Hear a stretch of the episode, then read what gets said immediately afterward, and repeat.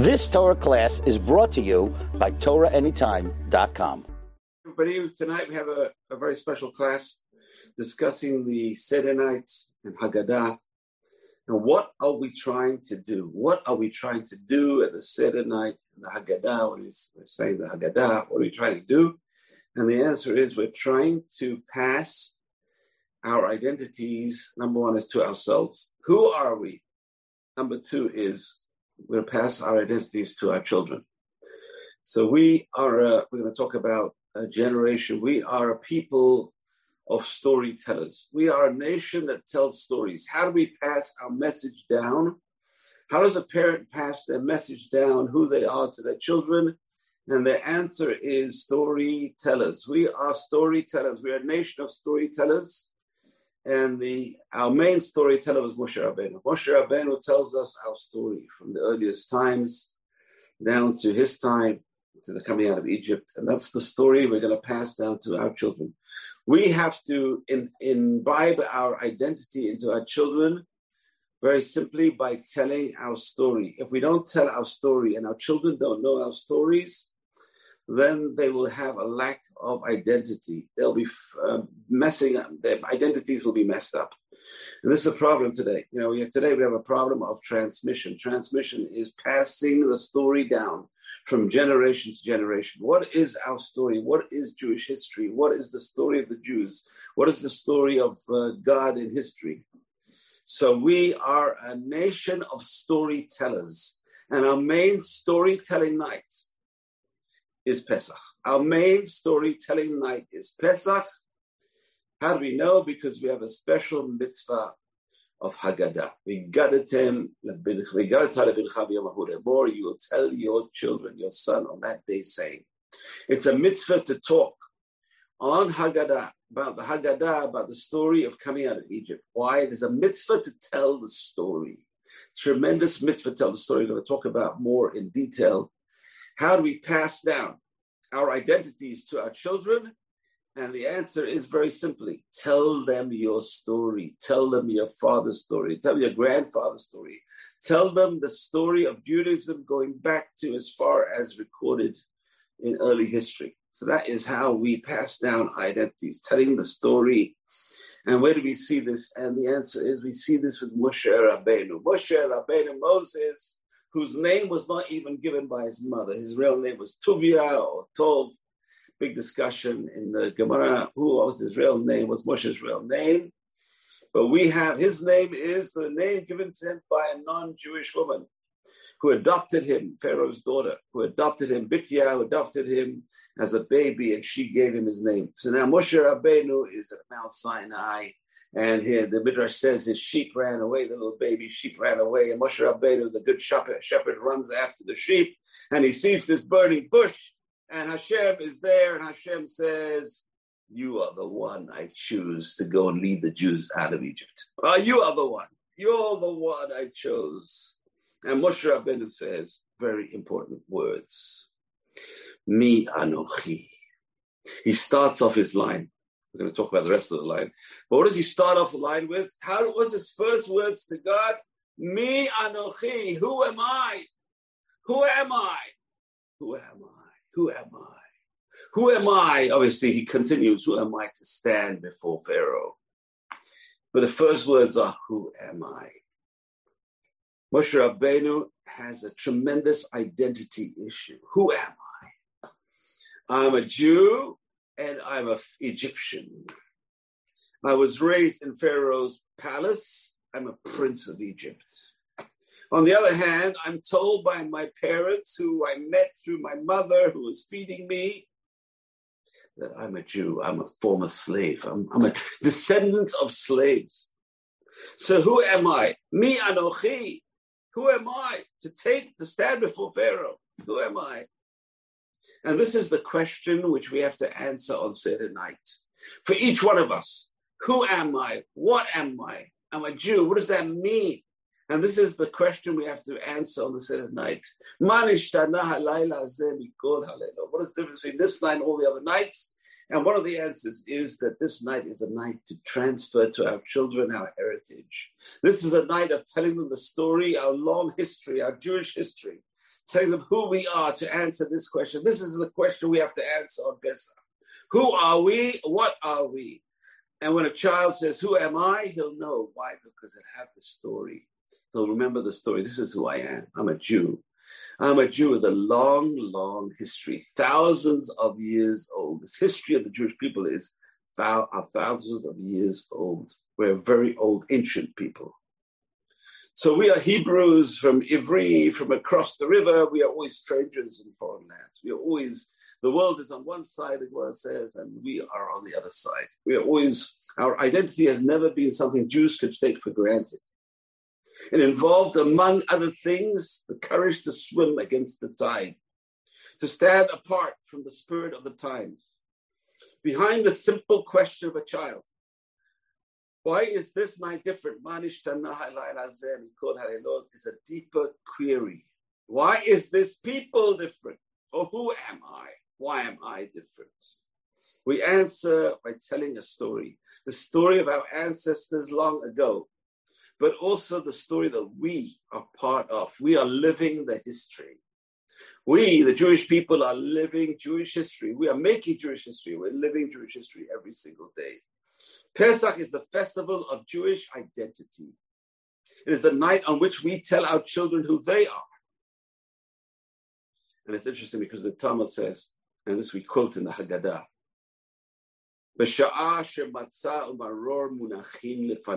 Tell the story in a very convincing way and have your props ready for the children. Why?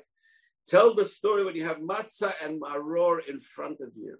Tell the story where you have the props, when they can taste the bread of affliction. And they can taste the bread of freedom, which is the same bread. The matzah is the bread of freedom and the bread of affliction. And they can taste the, bitter, the bitterness of the, the exile in Egypt, the maror. They can taste it. So, on a superficial reading of the Bible, of the Torah, Moshe Rabbeinu is asking, Who am I to stand before Pharaoh? He was not asking about identity, but really about his personal worthiness for such a mission. Moshe, the Torah intimates, was not a person convinced of his place in history. Who am I to go and take the Jews out of Egypt? Who am I to go and talk to Pharaoh? Who am I? They will not believe me, he says. I am slow of speech and tongue. Please send someone else. He was, later on, the Torah tells us, a very humble person. Anav me'od mikol adam. He was more humble than anyone else on the face of the earth.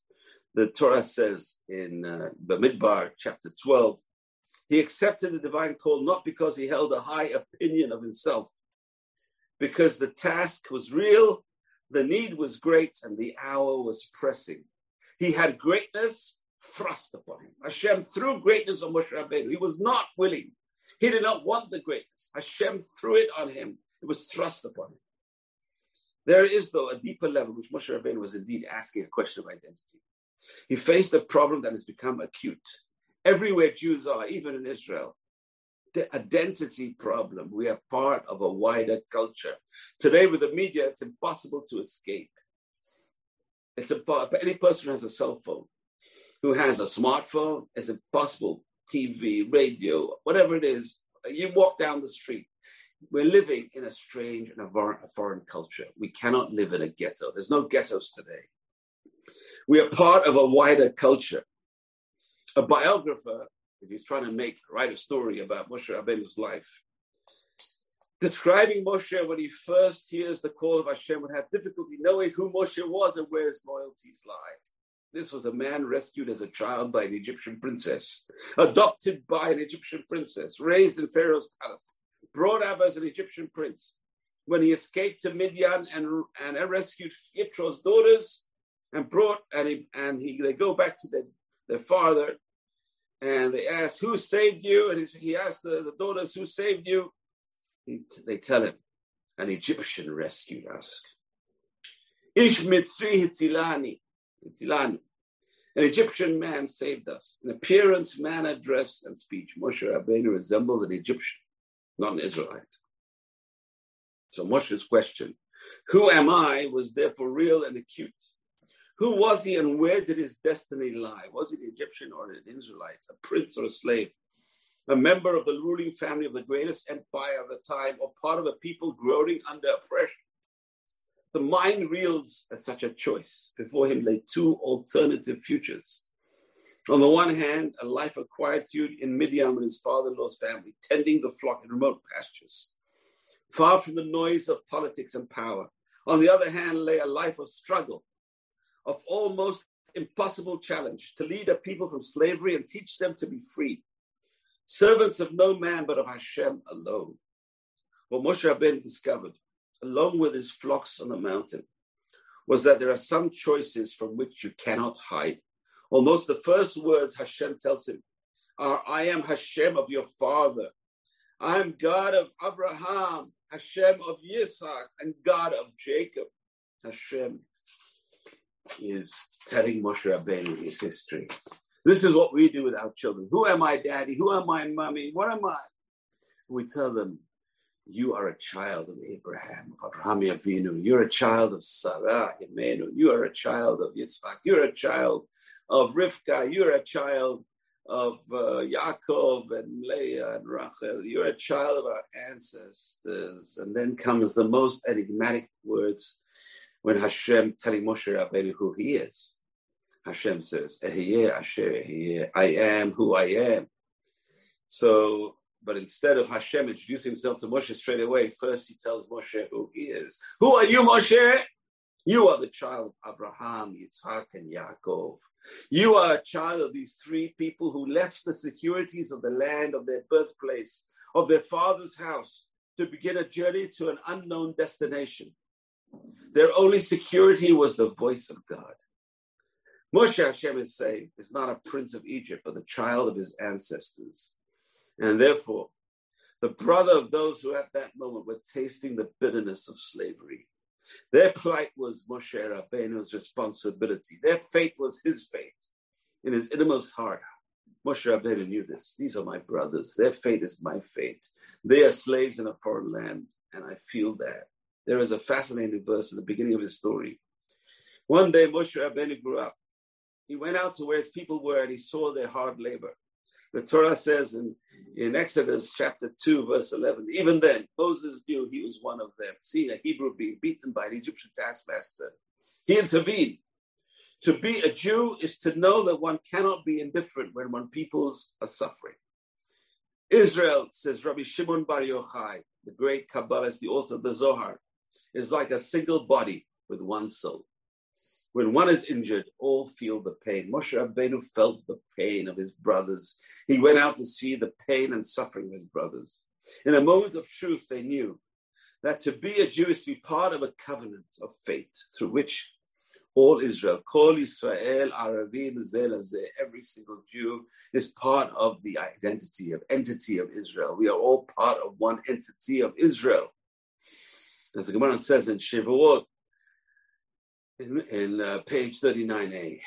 Jewish identity is a phenomenon of birth because ultimately we carry within us the DNA, the genes, and not only the genes, but also the hopes, the fears, the commitments and dreams of our forefathers. Our God is the God of Abraham and Sarah and of the hundreds of generations of their of their descendants whose children we are. That is what a child should discover on Pesach we are part of a chain of tradition. Our ancestors were great. Our ancestors left their homes, left their lands, and followed the word of God. That's who we are. We are part of that tremendous tradition of following the word of God wherever God wants us to be. That is what a child discovers on Pesach, even though it may be many years before he or she can articulate these, these words in their terms. We are part of a story that began long before our birth and will continue. Remember this. We, our story will continue even after we are gone. More than identity is something after we are no longer here. More than identity is something we choose. It is something that chooses us. To be a Jew is to hear a voice from the past, summoning us to often tempestuous and nevertheless the demanding future. And knowing that this is the narrative of who I am can't escape. This is who I am. I'm part of this narrative. I'm part of this history. This is what Moshe Rabbeinu discovers alone on the mountain, watching a bush that seemed to catch fire and seemed to burn but didn't. Many legends of heroes in antiquity. That's interesting. Let's compare the story of the Torah about Moshe Rabbeinu, our hero, Moses, the hero, with all the other stories of heroes of that time. Many legends of heroes in antiquity share a common narrative structure. The hero's birth is fraught with danger. As a child, he is exposed to the elements in a way that normally lead to death. Instead, however, he is rescued and brought up by adoptive parents. Only much later does he discover his true identity. This is something like the, to- the tale told of the Babylonian hero Sargon, among others Cyrus, Romulus and Remus, Karna, Paris, others, many other stories. Is also the story of Moshe Rabbeinu. However, it's totally opposite. In one respect, Moshe Rabbeinu's narrative is diametrically different from all the other narratives. In all the other stories, the hero is a person of noble birth who is brought up by a family in humble circumstances and only later discovers that royal blood flows in his veins. In the case of Moshe, it's opposite completely. He is brought up as a prince. His true identity is he belongs to a nation of slaves. The story of Moshe Rabbeinu is not a myth, it's an anti myth, a protest against the social and spiritual assumptions of the mythic age. In myth, people are born to greatness. The universal, the universe is hierarchical. Some are born to rule, others, the vast majority, to be ruled. The view common to all pagan cultures and held by the Greek philosophers was what Judaism denied. Heroism is not a fact of birth, it is a matter of moral courage. It is not found only or even primarily among kings or princes.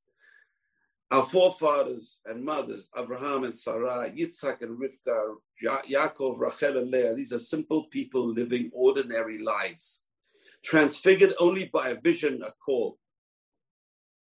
And one of the biggest proofs of this is King Saul. We have to realize the heroes that of, our, of the myths are not our, our heroes. Our heroes are anti-heroes. They're normal people. They're normal people living normal lives. And then they hear the call of God and they raise themselves to a higher level. Let's take an example. King Saul, first Jewish king of Israel, first king of Israel, looks the part. The Torah tells us he is tall, head and shoulders above his contemporaries, yet he lacks the moral strength needed by a leader.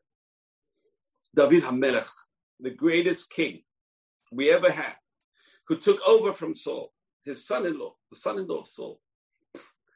He was the youngest of eight brothers, so insignificant that when Samuel, Shmuel Navi, the prophet, on Hashem's instructions visits the family, they forget all about him.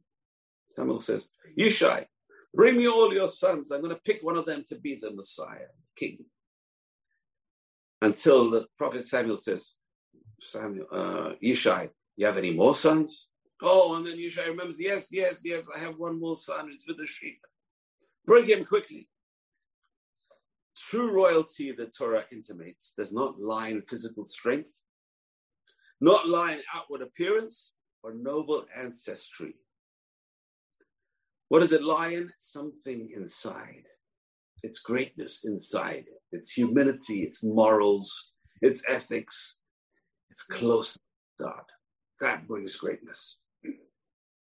Not accidentally does the life of Moshe contradict the stories told of other heroes of antiquity. He is not a prince in disguise. His greatness lies in the fact he is the child of slaves, whose lives were touched and transformed by the word of Hashem. So David HaMelech's brothers, his king, the king's brothers, they didn't even know his greatness. No one knew his greatness. Only the prophet Samuel. Only after even Samuel didn't think David HaMelech was going to be great. Only until Hashem reveals it to him. It seems that those who the world despises, Hashem loves. A child of slaves can be nobler than a prince. Hashem's standards are not power or privilege, as Hashem tells Samuel just before he first sets sights on King David. Hashem does not see as a man sees. Adam ro'eh be'enayin. A man judges by appearances. Hashem ro'eh belevav. God judges by the heart. Book of Samuel 1. Chapter 16, verse 7. Beautiful verse. To have faith, as Judaism understands it, is to recognize Hashem's image in the weak, the powerless, the afflicted, the suffering. Fight for their cause in deciding that his destiny lay not in an Egyptian palace with his people. Imagine, Moshe Rabbeinu had this tremendous choice. He could have escaped completely in Pharaoh's palace. He was a prince of Egypt. He could have been the next king. Very similar to Esther. There is a connection between Purim and Pesach, the rabbis say. That's why Purim is always on Adar Bet to be right next to Pesach. There's a message over there. Esther and Moshe Rabbeinu gave up their destinies to be part of the Jewish people. They, they realized that their destiny lay not in Egyptian palace, but with his people. Moshe Rabbeinu helped write one of the greatest narratives of hope in the literature of mankind. We have to understand the Torah gives us one of the greatest narratives of hope in the literature of mankind that a nation of slaves can become a free nation under, under God. Pesach is a festival, or a national festival of nationhood, of freedom, of the rebirth of Israel. This most Jewish of Jewish festivals reaches back further into ancient times more than any living customs of any part of the civilized world today. It is celebrated now exactly as it has been observed for nearly 2,000 years. The world has changed, nations have vanished from the face of the earth. Others have made their way into the annals of history. But only this one nation, the Jewish nation, is still here, cherishing its ancient customs true to itself, remembering the suffering of its ancestors. It still prays in the ancient language and the ancient formulas to the eternal God. This nation of slaves are now free men, Israel. What is it to see the presence of Hashem in history? This question is exceptionally difficult to answer. Ancient societies were interested in the past. They, like we, wanted to know how we came to be here why society was the way it was and how the universe was formed. Yet none before ancient Israel saw the unfolding of events as intrinsically meaningful, a narrative of redemption. Our Torah is all about, very important, a narrative of redemption, and this is what we are celebrating on Pesach night. We are celebrating a narrative of redemption in the past, and we believe a narrative of redemption in the future. Lashana haba Yerushalayim. We sing at the end of the Haggadah. Next year in Jerusalem, Yerushalayim habenuyah. The rebuilt Jerusalem. Listen, we're living now. I'm living now the rebuilt Jerusalem, which is being built as I talk. As I talk, everywhere you go in Yerushalayim, you see cranes, massive cranes, building, construction, railways, bridges, apartment buildings, big, tall skyscrapers. Yet none before ancient Israel saw the unfolding events as intrinsically meaningful. Indeed, virtually all later societies who came to share this vision did so under the influence of the Hebrew Bible. In our religious vision, the past becomes more than a collection of tales, a projection of human experience, or a system of moral examples.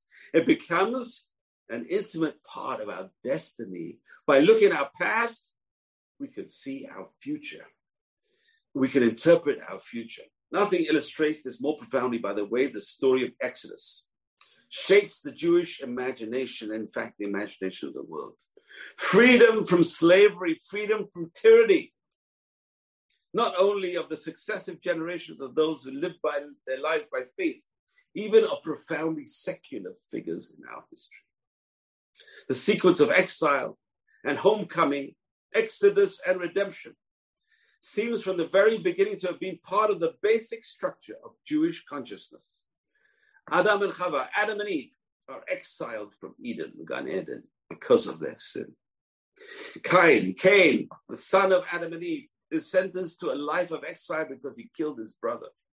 The builders of the Tower of Babel are scattered throughout the earth. Sin is a disturbance to the order of the universe and leads to exile and displacement. Already foreshadowed in these opening chapters is this is the possibility of an end of days in which mankind, repenting of its sins, seems to be far away from us, experiences a collective homecoming. In Isaiah's word, in chapter 11, verse 6 to 9, he says, The wolf shall live with the sheep, and the leopard shall lie down with the kid. They will neither harm nor destroy in all my holy mountain. For the earth will be full of knowledge of Hashem, as the waters cover the sea. It's a new Eden, new Garden of Eden. And there'll be a benign flood. It won't be a flood of water, it'll be a flood of knowledge of God as the waters cover the sea. What a beautiful idea. Another flood. But this will be a flood of knowledge. It'll be a flood of knowledge of Hashem. This for the Torah is the metaphysical structure of history as a whole. Harmony broken by wrongdoing, followed by exile, then acknowledgement and atonement, and eventual return to harmony. And that's Jewish history. That's the history of the world in a nutshell. One of the most striking facts about the patriarchal families is that they all experience exile. Abraham and Isaac are both forced through famine to travel to the land of the Philistines. Abraham was also forced to travel to the land of Egypt, which we're going to talk about. Yaakov, Jacob, suffers exile twice. Once to escape Esau, where he runs to his future father-in-law, his uncle Laban. A second time to rejoin with his son Joseph in Egypt. In none of this is exile the result of sin, and is the first instance that provides the interpretive clue to the rest of our history. Let's go to the 12th chapter of Bereshit of Genesis, almost immediately after God's call to Abraham to leave his land, birthplace, and father's house. And then Abraham was not called Abraham, he's called Avram. Abraham, the high father. No sooner has Abraham left his land and he comes to Canaan, we read there was famine in the land and Abraham went down to Egypt. He senses danger, fearing the Egyptians will kill him and take Sarai, his wife into the royal harem. Sarai, saying she is Abraham's sister, is indeed taken away into Pharaoh's palace, which is then visited by a series of plagues. Pharaoh then sends the couple away with tremendous amount of gifts, and that's how Abraham became wealthy. The episode seems to disturb the narrative logic of the story of our forefathers. Why, if Hashem wants Abraham or Abraham to go to the land of Canaan, does he force him to leave almost as soon as he arrived? The Midrash Rabbah, one of our Midrashim, our beautiful Midrashim, you got to read these Midrashim on the Chumash to understand the stories of the Chumash. An early rabbinic commentary from the second century CE gives us what is undoubtedly the correct answer. Why did God make a famine when he sent Abraham to Canaan? Why did God force him to go to Egypt? Holy One blessed, he said to our father Abraham, Go forth and tread a path for your children. For you will find that everything written in connection with Abraham is connect, written in connection with his children. Of Abraham, it says, and there was famine in the land, Genesis chapter 12. And of Israel, it was said, for these two years more, there has been famine in the land. Talking about famine in the whole world, in the known world that time.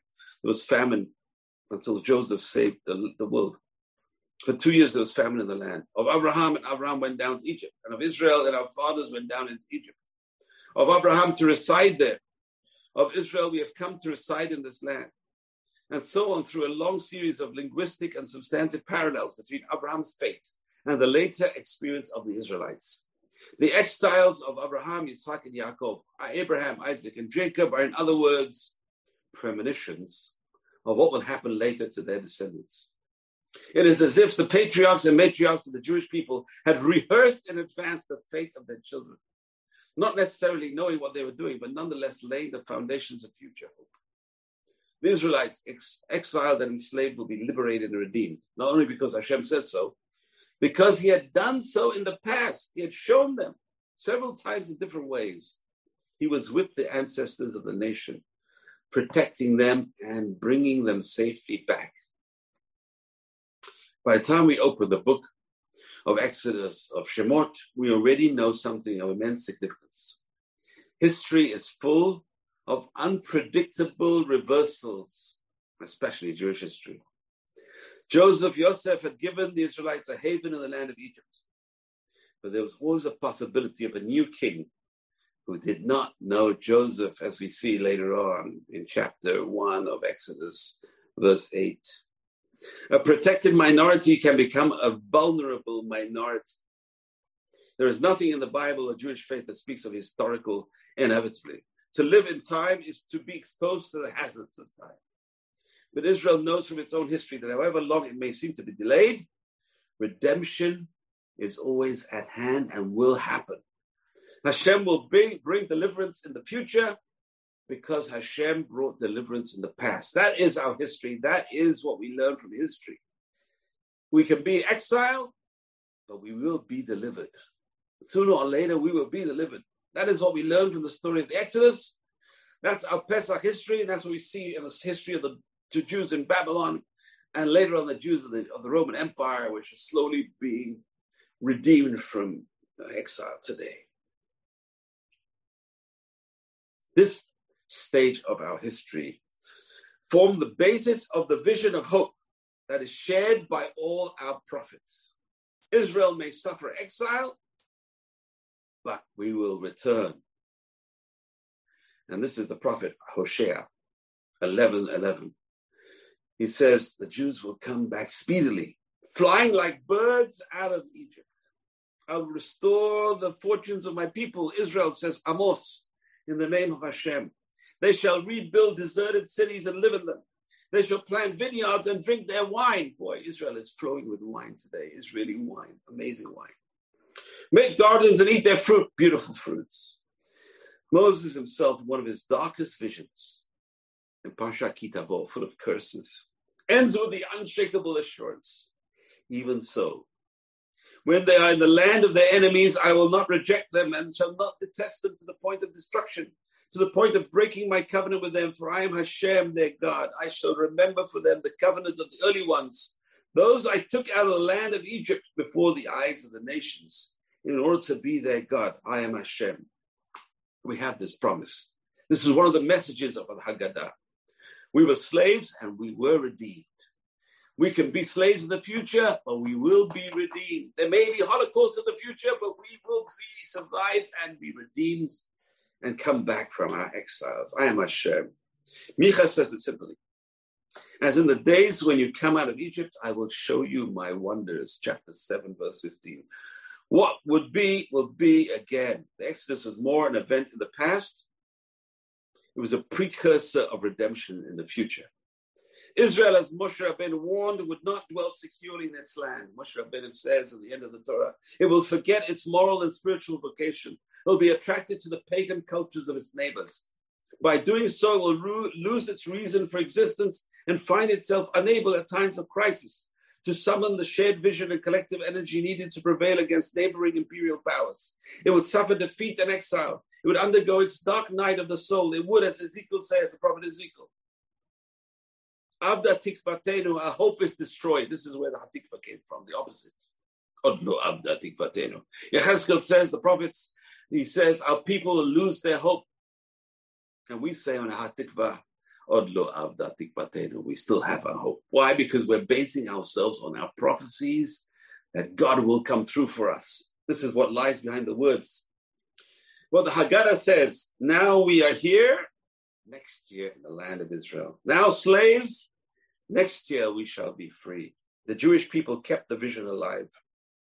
It is not too much to say that the vision kept the Jewish people alive. That's our vision of faith, that things will get better, that Hashem is going to come through for us and deliver us from the house of our bondage, from the enemies around us.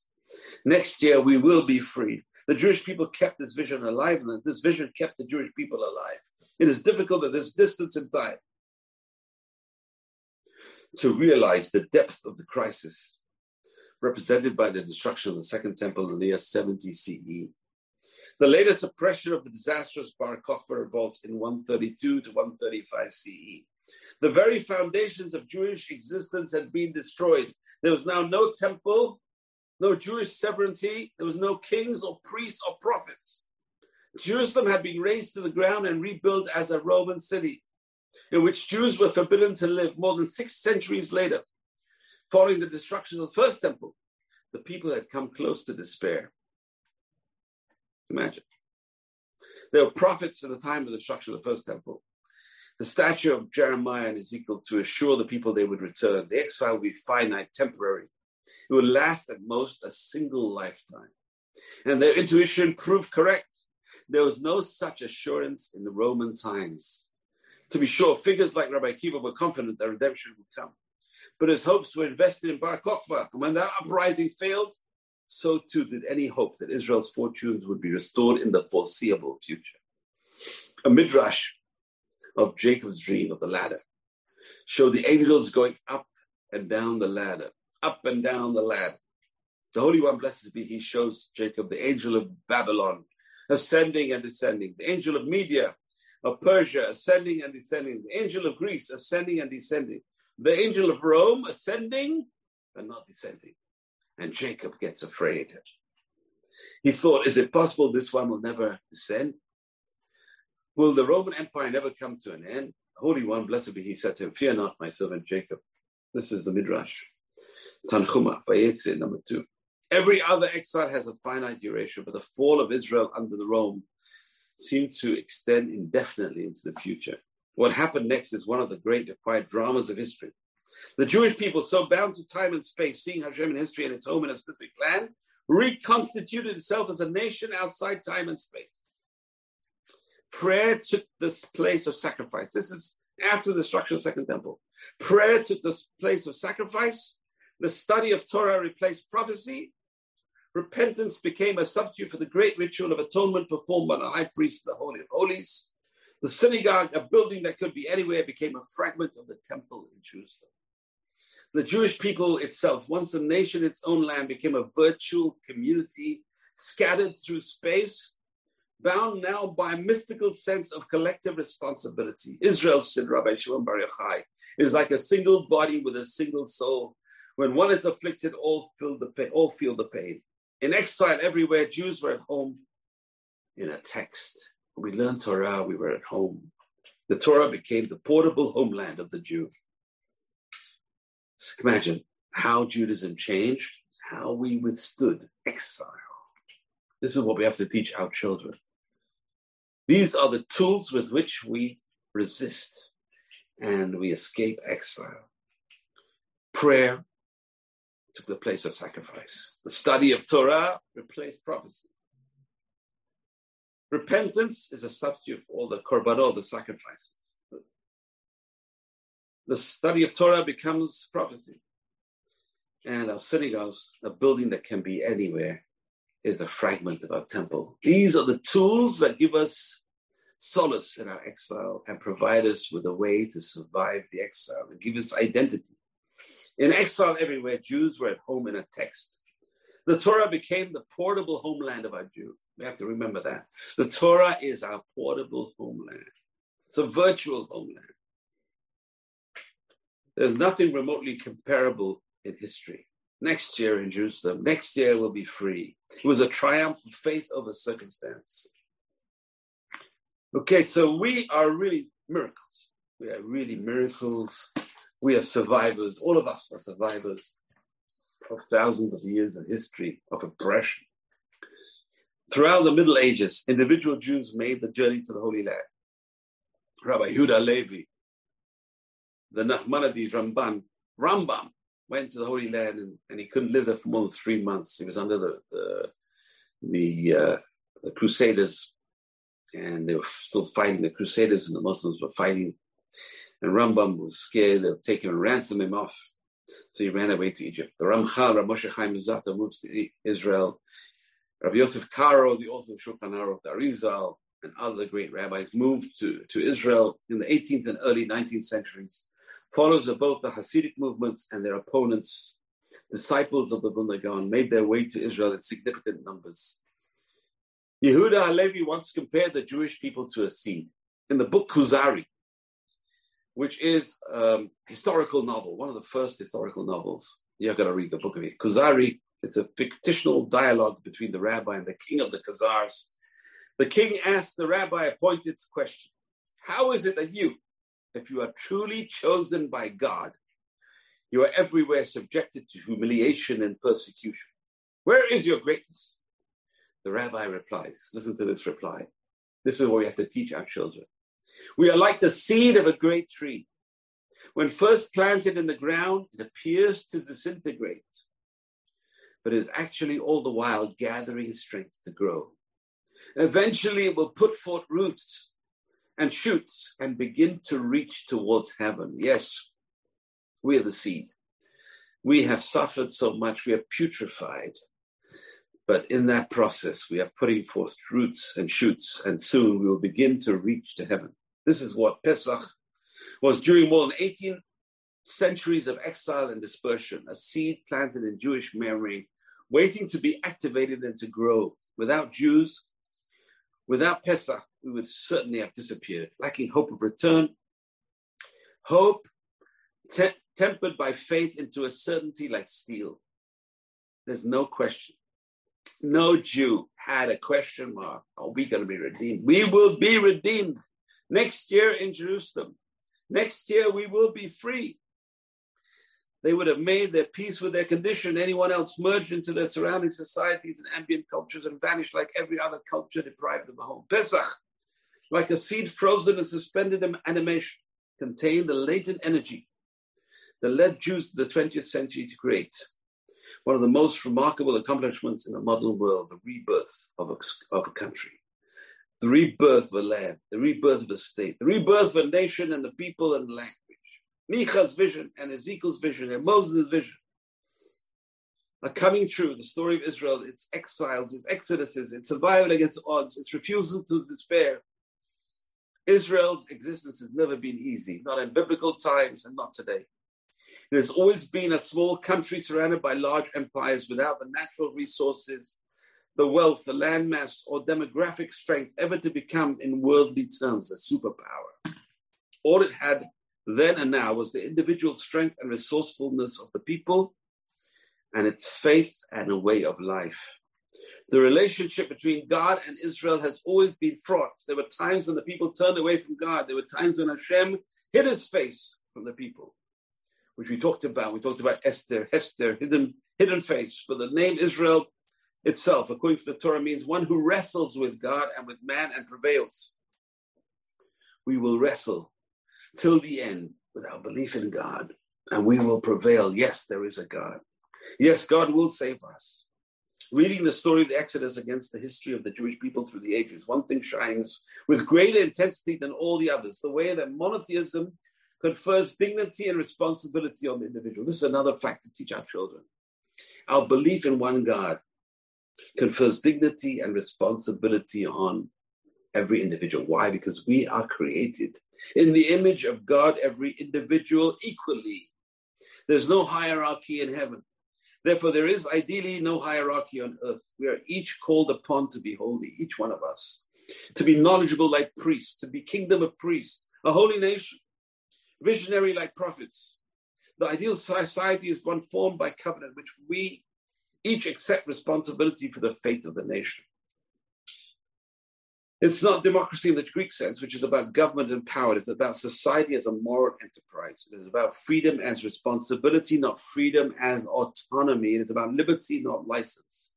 It's about freedom as the collective achievement of a people who knows what it tastes like to eat the bread of affliction and knows also that a society of everyone for himself is less likely to result in a promised land than ra- rather back to where Egypt it is a difficult freedom, but it's one worth living. Society where everyone is valued, where everyone has dignity, where there may be economic differences, but no class distinction. Where no one is so poor as to be deprived of the essentials of existence. Where responsibility is not delegated up or down, but distributed through the population. Where children are precious, the elderly are respected, where education is the highest priority, where no one stands aside from his duties to the nation as a whole, such societies are morally strong, even if they are small and outnumbered. That is the Jewish faith. That is what Israel, the people, the land, and the story means. Yeah. I want to finish up with this beautiful idea. It's a gorgeous idea. There's one passage which is missing from the Haggadah. And perhaps let's try and reinstate it. We're going to talk about it. Okay, we'll talk about it. It occurs to the point when the great rabbi, Rabbi Elazar ben Azariah, we all remember this, this beautiful story in Haggadah. Rabbi Elazar ben Azariah, he says, Hare Anika ben Shivim Shana, I am like a man of 70 years old. The, the rabbis say his hair turned white overnight. Why? Because he was young and they wanted to make him the chief rabbi. They wanted to make him the chief rabbi, and his hair they didn't want to make him. He was too young to be chief rabbi. So what happened that night? His hair turned white. There's a whole big discussion. Why did his hair turn white? There's many discussions. And he compares himself to a 70 year old man. Maybe the burdens of being the chief rabbi of leadership made his head turn gray overnight. The Gemara in Brachot 28a, if you want to look it up. But he never understood until now. Why was we mentioned the exodus from Egypt at night? Because the Torah says, Kol you remember the coming out of Egypt all the days of your life. Elazar ben Azariah says, the days of your life. Ben Zoma, the other great rabbi, explains to him.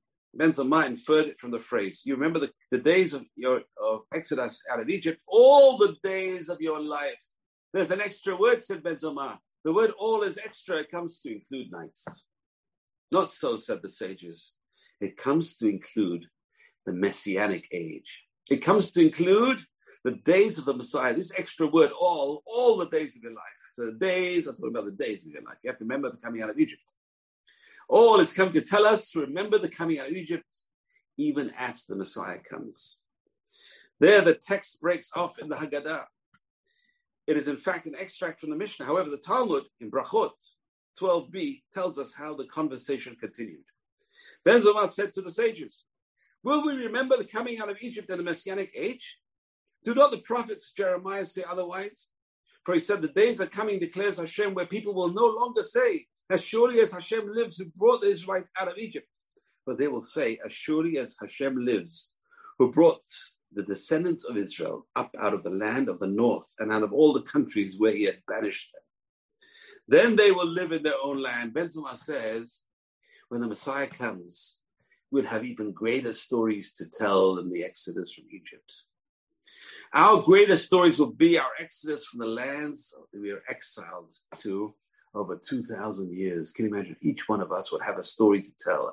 Our ancestors would have a story to tell how we came back from all the different lands, not just from Egypt. Egypt was a small, a small exodus, but here we have this massive exodus of Jews being exiled to four corners of the world, all coming back to our land. And that's what Ben Zoma says. And the sages said, you know what? You're right, Ben Zoma. When the Messiah comes, we'll still remember the exodus from Egypt, but we would have even larger exoduses to thank Hashem for. And there's stories that change the world, none more remarkable than of Pesach, the master narrative of hope. It is through narrative we begin to learn who we are and how we are called on to behave. We have to teach our children our stories, otherwise, they will be left unscripted, anxious stutterers in their actions as in their words. We have to know who we are and what is our task in this world. This is a fundamental to understanding why the Torah is a kind of book. It's not a theological treatise or a metaphysical system, but a series of interlinked stories extended over time. From Abraham and Sarah's journey to Moses and the Israelites wandering in the desert, Judaism is less about truth and system than about truth as a story. And we are part of that story. That is what it means to be a Jew. A large part of what Moshe Rabbeinu is doing in the book of, of Deuteronomy of Dvarim is retelling that story to the next generation, reminding them of what Hashem did for their parents and of some mistakes their parents made. Moses, as well as being the great liberator, is the supreme storyteller. Yet what he does in Pasha Ki Tavo extends way beyond this. He tells the people that they, when they enter, conquer, and settle the land, they must bring the first ripened fruits to the central sanctuary, of the temple, as a way of giving thanks to Hashem. A Mishnah in Bikurim describes the joyous scene as people converged on Jerusalem from across the country, bringing their fruits to the accompaniment of music and celebration. Merely bringing the fruits, though, was not enough. Each person had to make a declaration. That declaration is part of a Haggadah. That declaration became one of the best known passages in the Torah because though it was originally sent on Shavuot, the festival of first fruits, it became a central element in the Haggadah on Seder night. What do we say? My father was a wandering Aramean, and he went down into Egypt and lived there, few in number. There became a great nation, powerful and numerous. But the Egyptians ill treated us and made us suffer, subjecting us to harsh labor. We cried out to Hashem, the God of our fathers, and Hashem heard our voice and saw our misery, toil, and oppression. So Hashem brought us out of Egypt with a mighty hand and outstretched arm, with great terror, with signs and wonders. It's in Devarim, chapter 26. Here, for the first time, the retelling of our nation's history becomes an obligation for every citizen of the nation. In this act known as Vidui Bikurim, the confession made over first fruits, Jews were commanded, as it were, to become a nation of storytellers. Only in Israel, nowhere else, is the injunction to remember felt as a religious imperative to entire people. Time and time again through Deuteronomy and Dvarim. Remember you were a slave in Egypt. Remember what Amalek did to you. Remember what Hashem did to Miriam. Remember the days of old. Consider the generations long past. Ask your father, and he will tell you. Your elders and they will explain to you. This is the entire history of our nation in summary form. This is how we transmit our heritage to our children by telling them our story, our long history. And that is the formula on Pesach night. Haggadah of Pesach is Sipur Yetziat Mitzrayim. It's not just a regular Sipur, which we say every night in the Shema, every day, every morning in the Shema. It's a dialogue. It's dialogue of generations. It's bringing the generations together around the Seder table and having dialogue and telling them this is what our dreams are, this is what our history is, and our history is going to repeat itself. We were exiles in Egypt and we were slaves to Pharaoh. We may be in exile now, we may be in Israel now, but nevertheless, we're going to have our freedom eventually. Hashem is going to provide our Redeemer, Bezrat Hashem, speedily in our days. It's going to happen sooner or later, Bezrat Hashem. We're coming close to the end. And let's stick it out and let's pass it down to our children, this message for generations. Wish you all a, a healthy, happy, kosher Pesach. You've just experienced another Torah class brought to you by TorahAnytime.com.